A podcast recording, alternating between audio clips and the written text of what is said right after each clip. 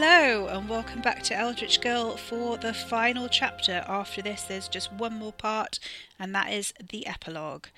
The next thing chronologically to read is the Sussex Fretzel Massacre. If you've already read it and you know, you know. Um, if you haven't, it's available as ebook only at the moment, and it's set in that weird period of British lockdown at Halloween in 2020 where nobody really knew what the rules were because they kept changing every week. Um, and it's set again in Fairwood. It's a Ricky and Carrie novella. So please do read that um, as your next thing. And then the next book, which will be book four, if you're still sticking around at that point, that will be set after the Sussex Fretzel massacre, I think. I haven't written it yet, I haven't started it yet, but I want to use Ollie Wilson, who's kind of the outsider point of view character in that novel. So, Ollie, if you haven't met him, is kind of a foil to Theo, I guess. Like, if he and Theo met, they would hate each other on sight. And Ollie has a lot of social anxiety that he deals with through the whole novella, and it's basically Ricky making a friend outside of the family and somebody going, Ah, yeah, I kind of want your number, which has never happened to Ricky before in his entire life. Um, so if you like the sound of that, that is the Sussex Fretzel Massacre, um, and that is available across all ebook stores. Um, also, from my Ko-fi shop, you can grab it. If you become a Ko-fi member, you get that one for free. You also get the AU novel for free, which is where I reimagined The Crows as a kind of gritty contemporary drama with a queer platonic relationship as the central conceit, so central plot.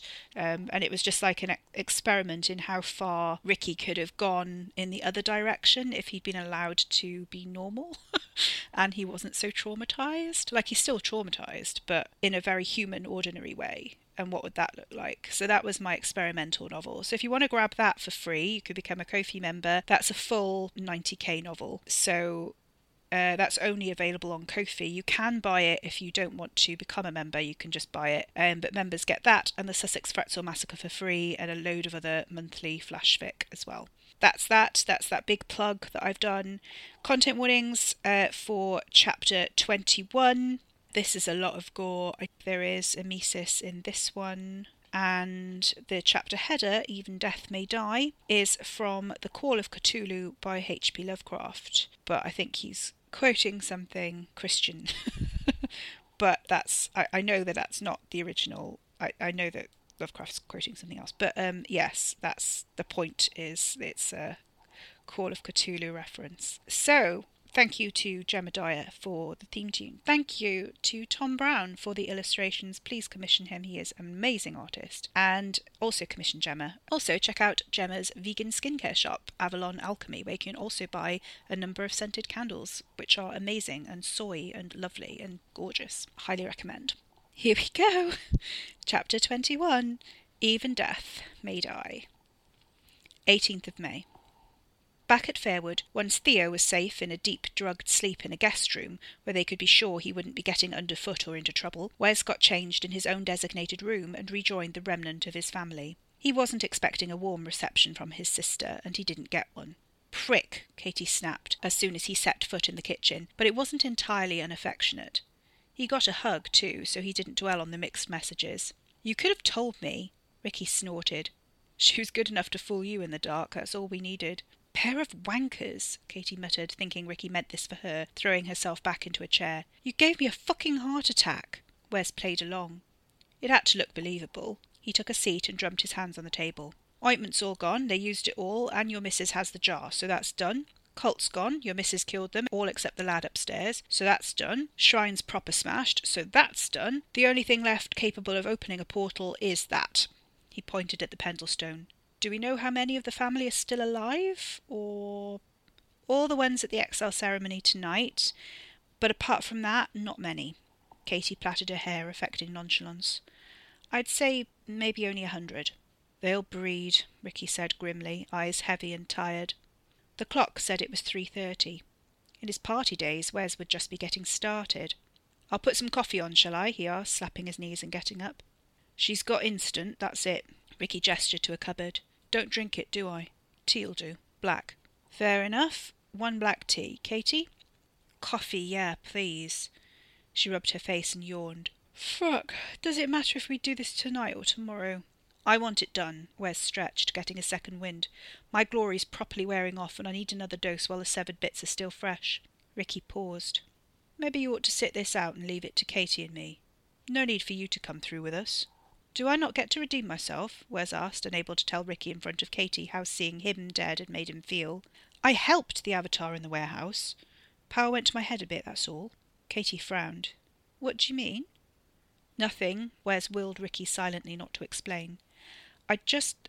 I still feel this is all my fault, and I want to draw a line. I want to be there when you kill him. It's not like he's going to fuck us over now he can change temporarily, is it? Katy asked, and Wes had to turn around and make the drinks in case she could remember his expression.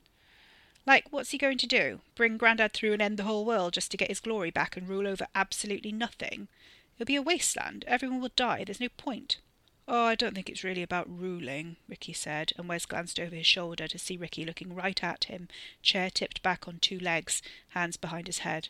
I think it's more how the glory makes him feel. Tell him, Katy said to Wes. Nothing could make you feel that good. Let him come. I could really. I kind of want him there.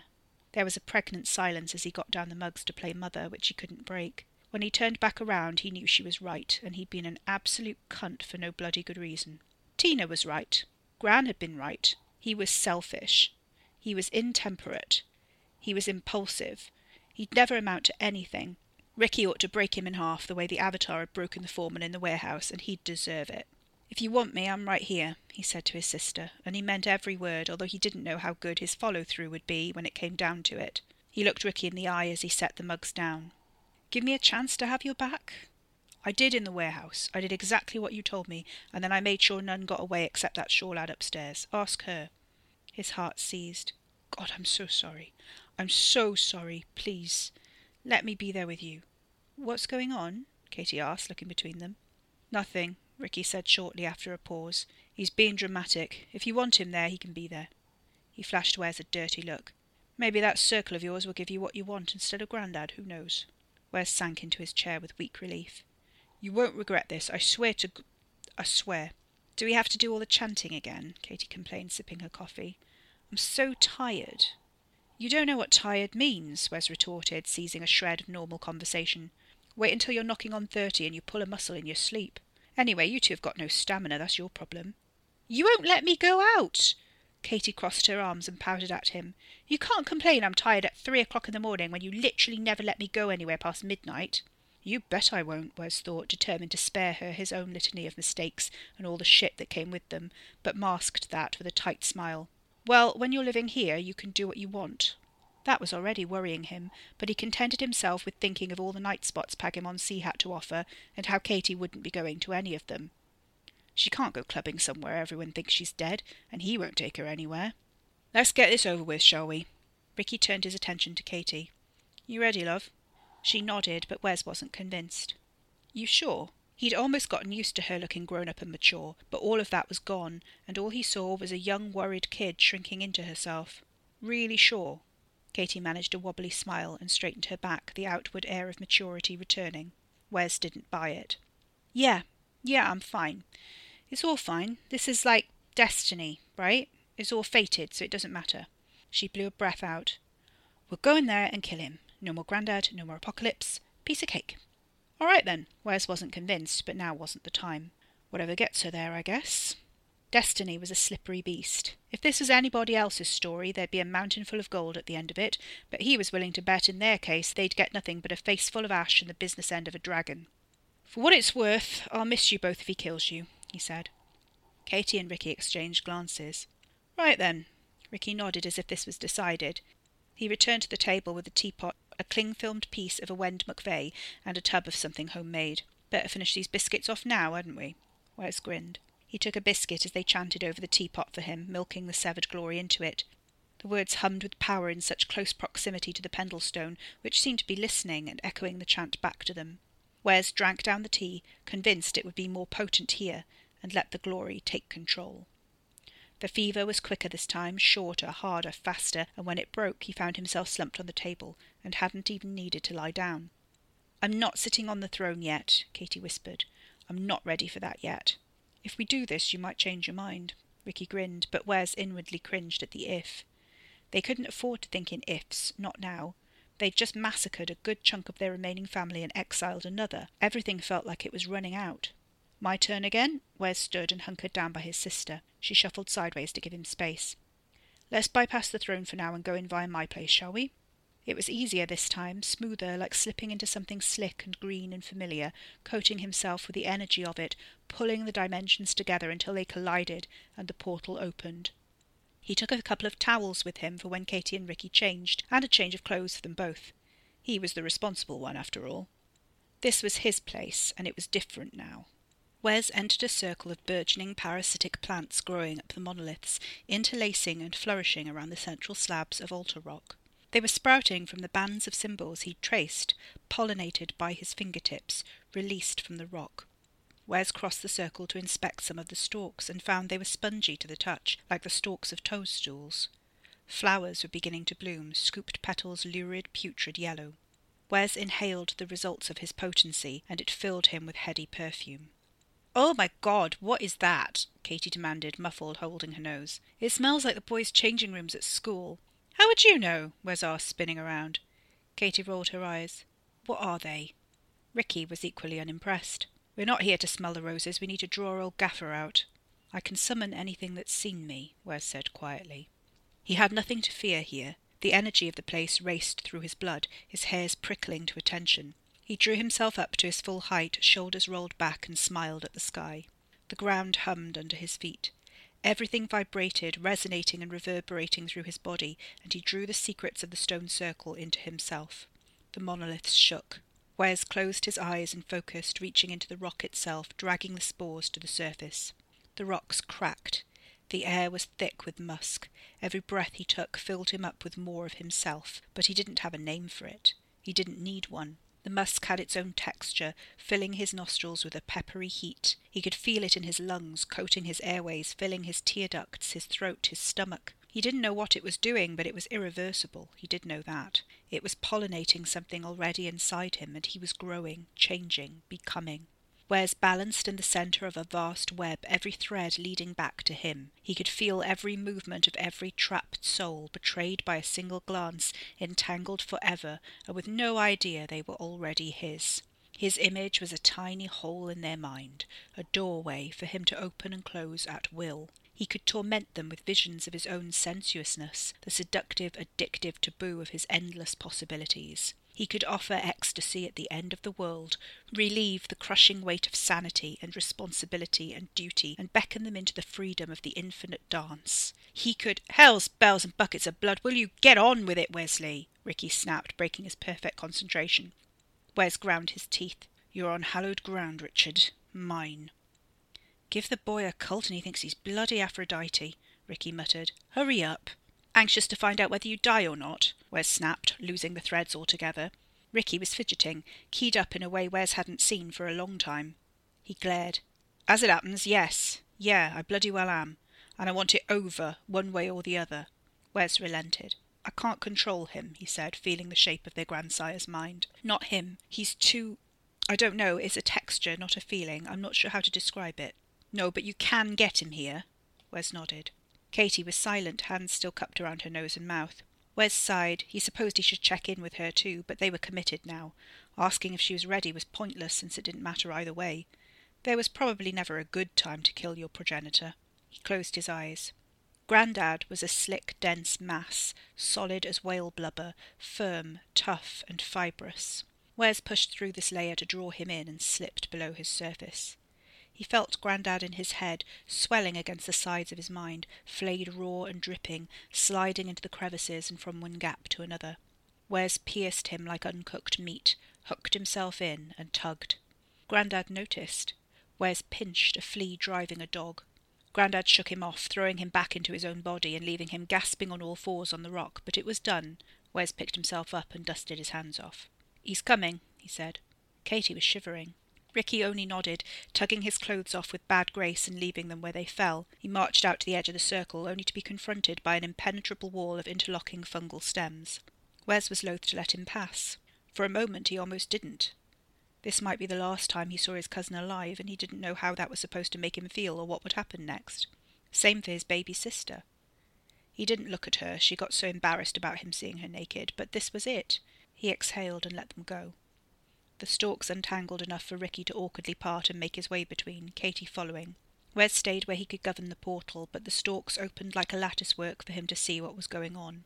Beyond the circle, the landscape of volcanic black rock looked the same as before. The mountains loomed above in the direction Wes guessed was north, and jet outcrops peppered the landscape in other directions. It was flattest to the west, if he was right about the mountains being north, and that was where Grandad was most likely to come from. The same direction as last time, in fact. Was it his imagination that there was a flat, pale face, an oval disk with inhuman features in the grey of the sky, peering down on them? Wes dropped his gaze, hoping it was just the light playing tricks. He scanned the mountains and wondered if there were parallel ridges dusted with snow, or if those were impossible fingers wrapped around the nearest peak. Fuck this place. He shook his head, blinking hard. It's enough to drive you out of your mind. His siblings were tiny. No, sister and cousin. Fuck. Wes took a seat on the central slab of stone, bracing himself, and watched them change. Ricky's form tore itself out of his skin, rising up off the ground in a whirlwind of coils and eyes and eel slick power. The beast unfurled in that disturbing way, discarded human flesh flopping off the back of the gigantic monster that reared its great neck and opened four petals of serrated teeth. Wes felt it before he saw it. The approach of their grandsire, a god of the dark and chaos before the gods of earth had learned how to talk, a monster of nightmare before the sun had been old enough to dream. Take their minds, its voice whispered in his head. Take control, give them to me and I will give you everything. The young gods were pups before it, and if it weren't for Katy's scornful remark the first time she'd seen Grandad in all his glory, he would have given up right there. What the fuck is that supposed to be? Katy had asked, with all the rude bluntness of a teenager who thought she was indestructible. It's like a squid fucked a dragon. Wes blinked and looked again. It was an unnatural mess, something that should never have been, and that's all he fucking was. A useless chimera of finned reptilian bullshit, a plateful of ditchwater calamari. Everything fucked up about his life, about their whole fucked up inbred existence, was here, in that cephalopodic cat's cradle of coils and scales and lies. In that moment, safe in his circle, Wes realized he would rather cannibalize his own kin for temporary fixes for the rest of his life than be in the old bastard's good graces, and he would rather have Katy and Ricky alive and irritating the shit out of him than not have them at all.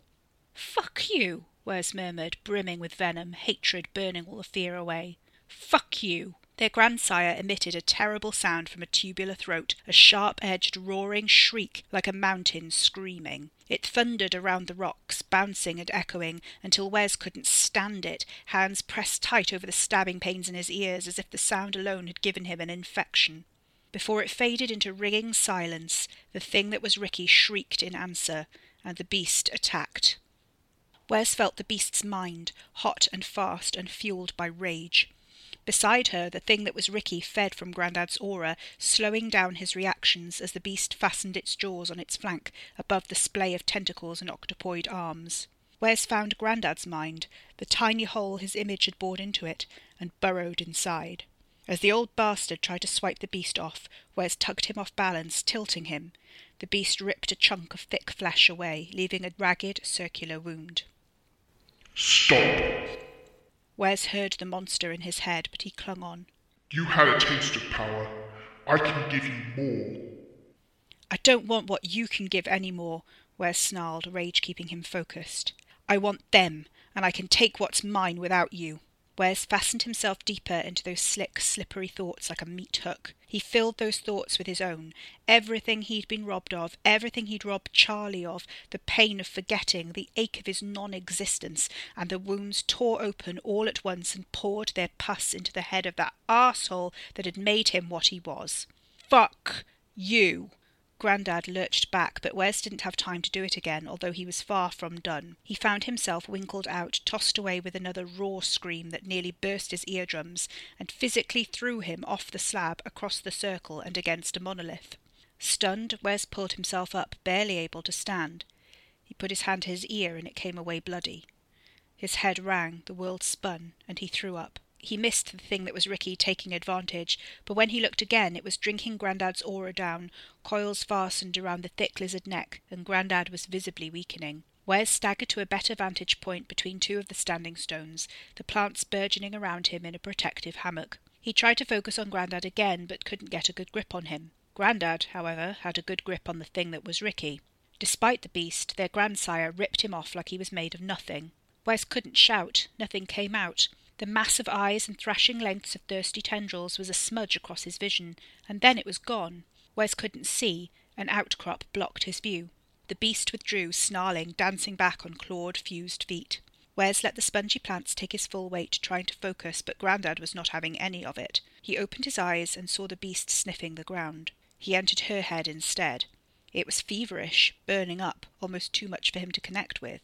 Her hate matched his. Wes saw what she saw. Ricky returned to his human form, and lying in a pool of slick mucus on the ground, new skin already nicked and scraped from the rocks. Wes felt her hunger, sharp and keen and insatiable. Their cousin's blood drew her close. Wes tugged urgently, but her mind twisted and boiled around him, impossible to hold on to. Wes tried again, but as Ricky rolled onto his side to stand, the beast's maw closed over him, and Wes couldn't stop her.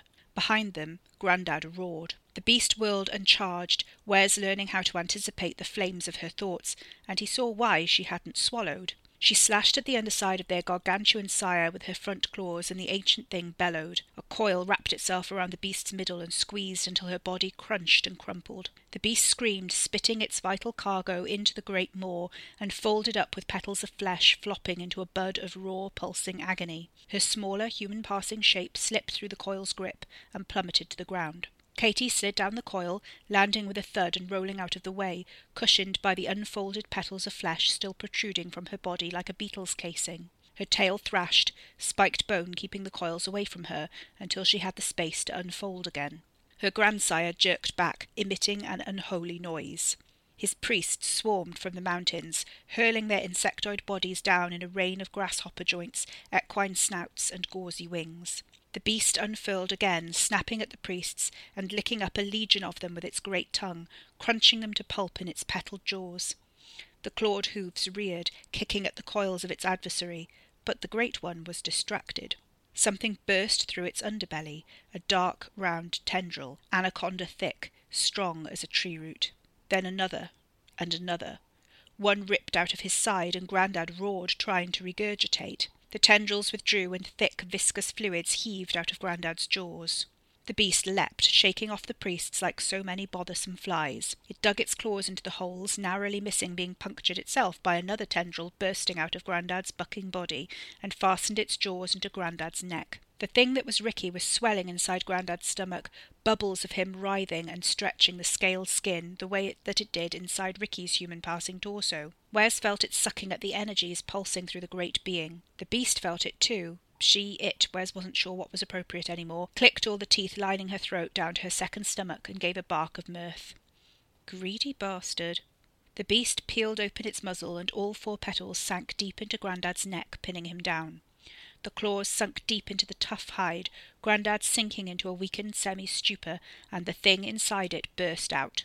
The beast jerked out of the way, wrenching the head partially off the neck, ripping off a chunk of flesh and swallowing it down, grinding and mashing with a satisfied growl. Wes felt her satisfaction. This was real flesh, better than the adulterated scraps it had been living on. This was what it really craved, the meat of its ancestors, power like it had never tasted, coursing through it and setting its blood on fire. It tore another chunk off, then another and another, as the wheezing breaths of a dying god echoed around the rocks. The thing that was Ricky was the thing with a thousand faces, insectoid eyes set deep in coils that leered and smiled with savage mouths, churned in a whirlwind of dark, visceral hunger. Its upper part rose in a tower of dark, majestic beauty. Thorny tendrils ringed its three-eyed head like a crown. Wes could feel how the beast almost hungered for a taste of him, too, but this feast was more than enough for her. Wes squirmed with jealous desire to join them. The priest scattered. The beast tore into the tenderized belly, gut ooze leaking everywhere, strange organs scattered over the jagged rocks, and wolfed down more. It fed until it was satisfied and made room for the rippling three eyed king. The last of the old god's energy drained into the gaping mouths of the coils swirling around the being that sometimes called itself Ricky Porter. They exuded a golden residue, gilding the dark form. The tendril crown glimmered, and the three central eyes stared in three directions at once, fixed upon the strange sunset that shaded the sky in a faded spectrum of vermilion through to tangerine. The beast took the flesh for itself, picking the ribs clean. The portal shimmered behind them, and Wes's exulting yell bounced off the pillars of the stone circle. The gilded king turned. The beast, the god eater, gave a coughing bark of warning. Next to them, the third of their kind was not as intimidating, but his size was unimportant. It was also deceptive. They both occupied one form at a time. He, meanwhile, was the legion of chaos, embedded like fungal spores in the minds of all who saw his flickering layers, deep within their waking thoughts and the fabric of their nightmares. The god eater swallowed down the remains of the old god and folded back into itself. Claws and haunches contracted, twisting into a familiar, smaller shape, and the gilded king followed suit. Excess shed flopped and splashed around them, dripping liquid human skin. Katy shook the petalled maw back into her body like the wings of a rabid dragonfly. Ricky was looking more himself, healthier, his coils bound the usual number of limbs and a torso, but a little of the golden sheen remained.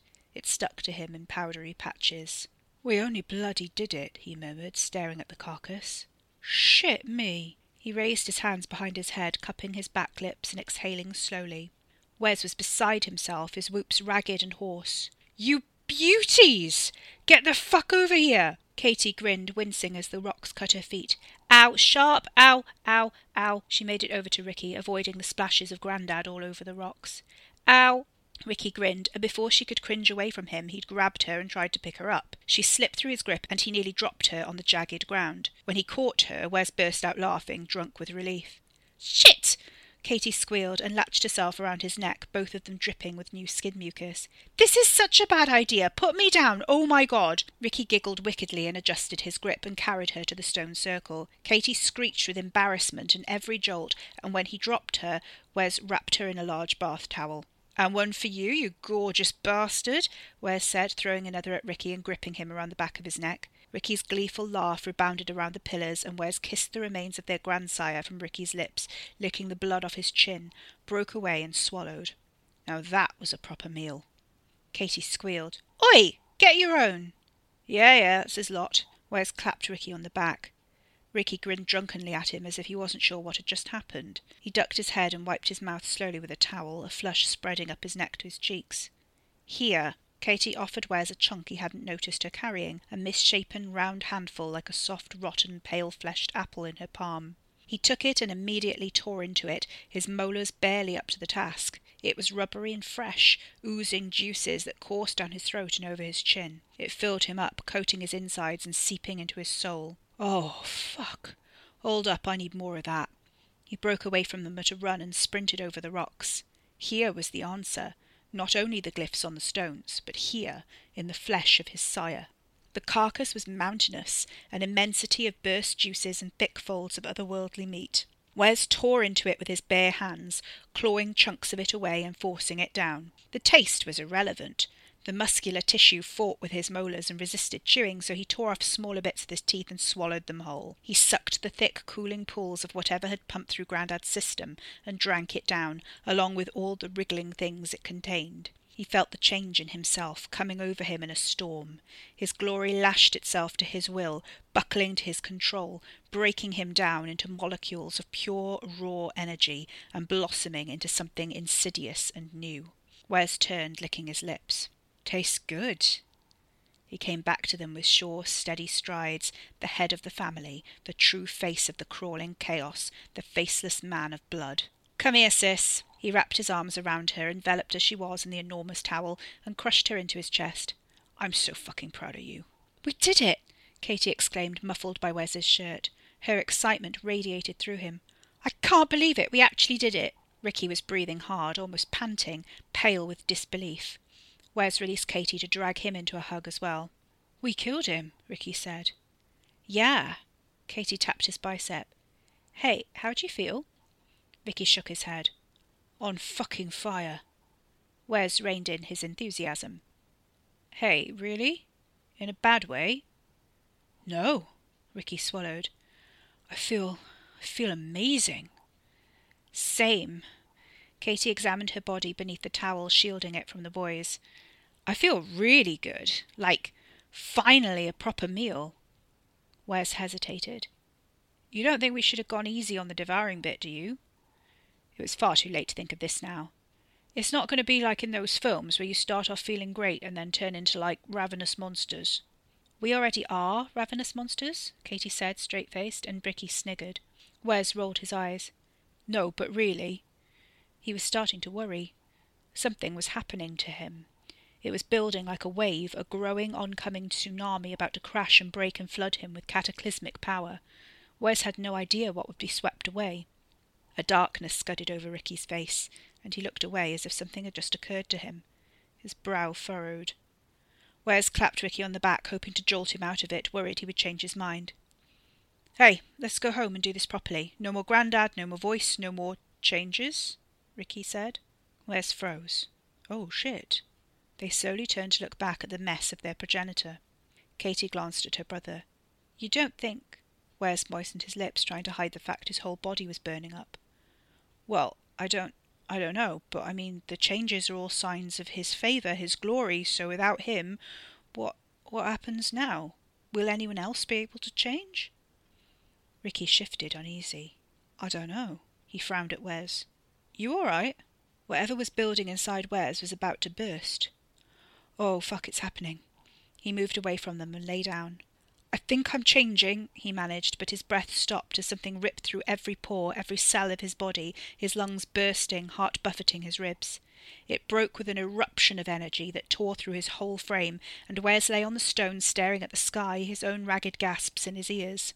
It was over in a flash, faster than the creature in the well. He couldn't remember his own changes from the first time, but perhaps they had been this quick. He just remembered waking up on the cellar floor, his own mother unable to remember his face. Wes, he heard Ricky say as he stood up slowly. Hey, should you be trying to stand? I'm all right, Wes said.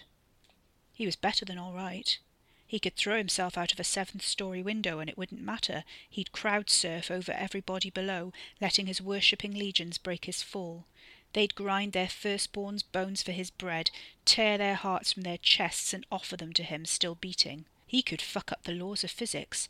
He could wreck the fabric of the cosmos. He could make constellations dance to his beat, the flickering pulse of his true face, and set his devotees on fire for fucking mood lighting. There wasn't a single thing he couldn't do, and for a wild moment Wes wanted to do it all, wanted to return the universe to a state of unformed chaos, just because he could. Then Ricky kicked him in the leg and brought him back to a reality where destroying the universe wasn't really an option, or in his best interests. Ricky jerked his head at the portal. Let's get home first. Then we'll worry about whether or not we fucked the family. Well, we've all fucked the family, Wes gasped and howled at his own joke. Ricky smacked him across his back, but not hard. I bloody haven't, Katy snapped, swallowing her own laughter. We deserve to go extinct. Especially you. There goes your cheque for student accommodation, Wes said. Katy was high on blood, flesh, and victory and couldn't stop laughing. Wes stared between the blooming monoliths at the massive, broken corpse on the rocky wasteland beyond. There was something zipping through his blood that hadn't been there before, something sweet and rich, setting every bit of him on fire. Grandad tasted good. Epilogue Masters of Their Fates. Masters of Their Fates is a quote from Julius Caesar by William Shakespeare, Act 1, Scene 2. First of June. Katy's 18th birthday was held at Fairwood, and Charlie and Hugo both agreed to come and celebrate with her. Wes didn't want his sister's big day to fall flat, so he provided the champagne, the three tier cake, and the shiny blue convertible done up in ribbons, her provisional license and her birthday card, and the L plates already fixed on, which won him some big brother points. He didn't mention that Theo had arranged most of it. Although Wes was almost positive Theo was no longer enthralled to the True Face, he just couldn't get rid of him. He'd employed him as a personal assistant while he worked out what to do. As things wound down and Carrie was clearing up, he found Ricky outside, sitting on the ground with his back against the kitchen wall. So that went well, Ricky grunted. He had a glass of water, Wes noted, although he had been liberal with a beer earlier. Champagne had never been much to his taste. Wes shrugged and hunkered down beside him. They were both silent for a while, the early summer night quiet and still around them. Wes dug in his pocket. Can I interest you in a little something? No. Not like that, dirty bastard. He rolled his eyes, grinning. God, sex is all you think about. Ricky cracked a smile. What then? Wes found his weed, filters, and skins and started to roll. It's good. Ricky's chest heaved, his sigh barely audible. Wes patted his pockets, the joint in his mouth. Got a light, mate? The end ignited evenly, a flame lingering on the tip. Wes nearly dropped it. Shit! He rotated it, and the flame died into a low smoulder. Forgot you can do that. Ricky chuckled. Messing with elemental crap won't get you in trouble with uh, him in the other world, will it?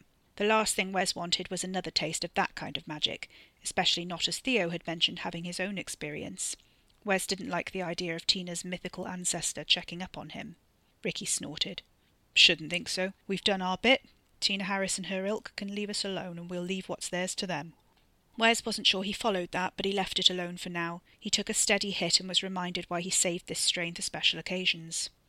Fuck. He took one more and passed it over, brushing flecks of ash off his jeans.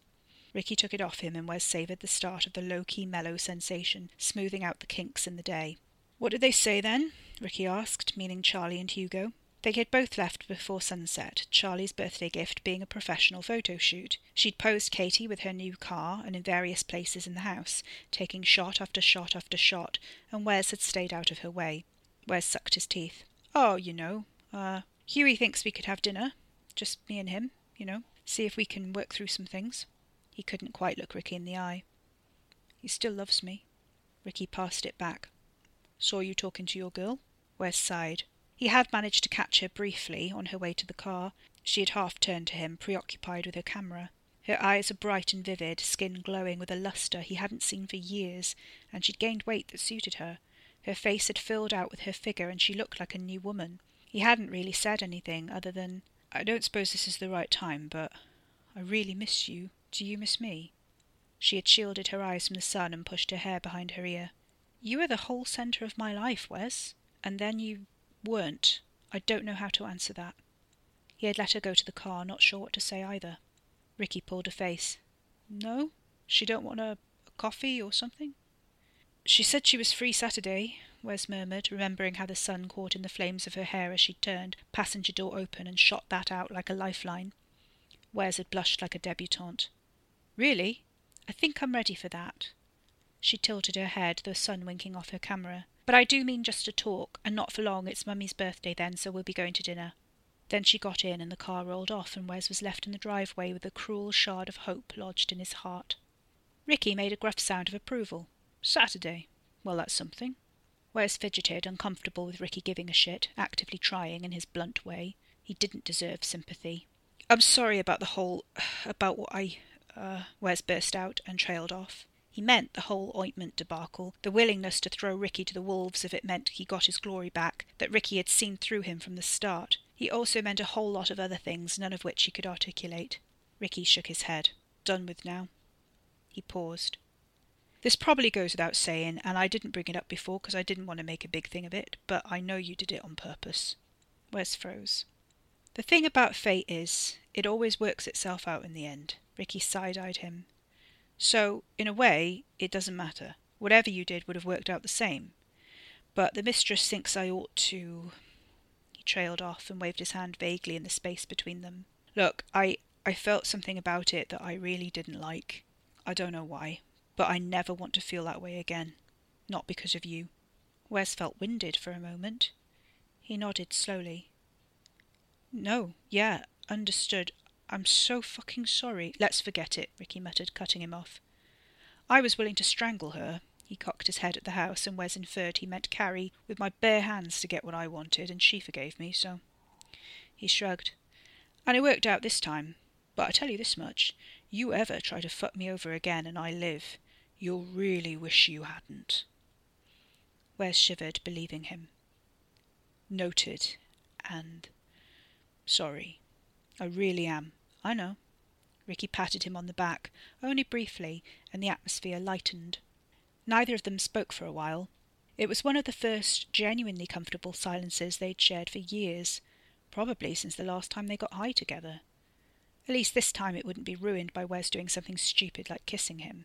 Ricky broke the silence first. Reprobates. He relaxed against the wall. Wes blinked. What? Reprobates. What Gran used to call us. Intemperate reprobates. He grinned. I like this. Wes put an arm around him, and Ricky's muscle tone derailed his chaste intentions. Fuck you, work out. God, that was meant to be like, you know, affectionate, but Christ on a bike is fucking solid. Are you high? Ricky asked, accusing, and they both sniggered. Getting there. Middle class high, is it?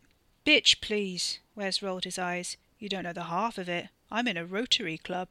He stared across the garden, shaking his head. Ricky leaned his weight against him, and Wes braced against the wall, draping an arm around his shoulders. He looked up. The sky was a vast expanse, and as a younger man with fewer responsibilities, he'd used to like how small and insignificant it made him feel, a reminder that nothing he did really mattered. But that was the man who carelessly shed his gift into the eyes and minds of others without knowing what it was, who had never thought much about anything other than chasing his own pleasure, and who had caused the sweetest, strongest soul he knew to plunge headlong into a lifelong addiction to his face and try to cut her own eyelids off with a utility knife. Now he saw the stars as portals peppering the sky. They couldn't fight them all if things poured out of those twinkling points and headed for them, devouring the galaxies in their way. If they were portals, then the invasion had started billions of years ago, and the things were already here, already rushing for them through the vastness of space, and they were too late to do anything about it.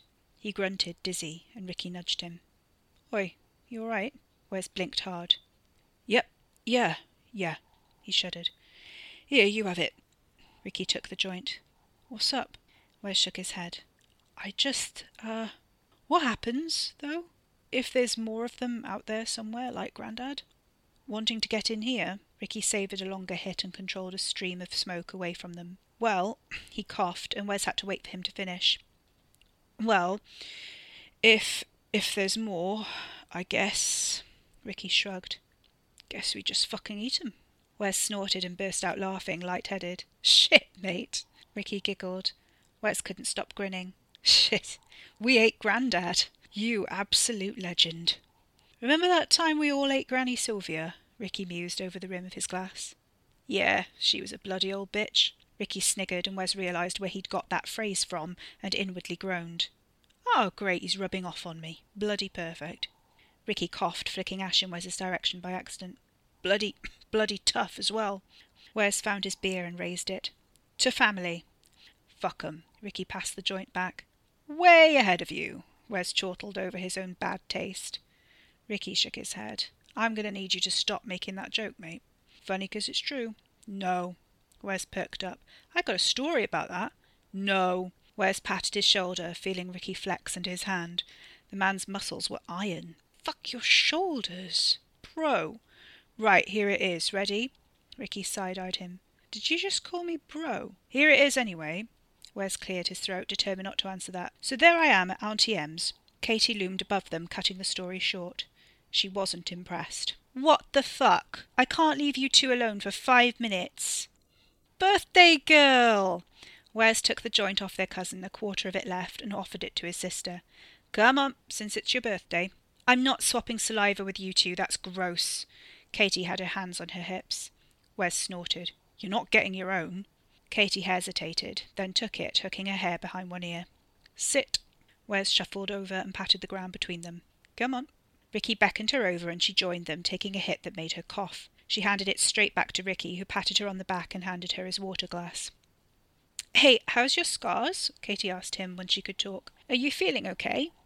They haven't come back, Ricky said. I feel loads better. Bit of a cure-all, ain't he, our old man? She grinned. Wes draped an arm around Katy's shoulders, his hand brushing against Ricky's bicep, but Ricky didn't seem to mind. Fuck, you're right, this is good. Ricky exhaled slowly into the night. I hope you got more. Hey! Katy elbowed Ricky. Greedy bastard. Wes burst out laughing. Go on, one more for you, then that's it. It's strong. Katy took a deeper hit this time and breathed out slowly. She still coughed a little, but relaxed. That's it, that's your lot. Wes ruffled her hair. Happy bloody birthday. Katy shook her head, but she was smiling. Hey, Carrie! Wes patted the wall. Come and join us. He told me you were fun. Ricky turned and looked her up and down with a cocky leer. Course she is. This house is fit for a god. Wes took the glass from his sister and sipped. I could help you out there. Furniture and stuff. Do you fancy a conservatory? Ricky rocked back against the wall, caressing it. She's perfect as she is. She don't need work done. I don't know. I think I used to have a conservatory. You look lovely without, Ricky said, but up to you. You're the mistress. Wes grinned. It would be like a thank you, you know, token of appreciation. Ricky hit Wes with a filthy smirk, honey edged, eyes glazed and half closed. We'll think about it, he said. You're the master, Wes said, and the house did not correct him.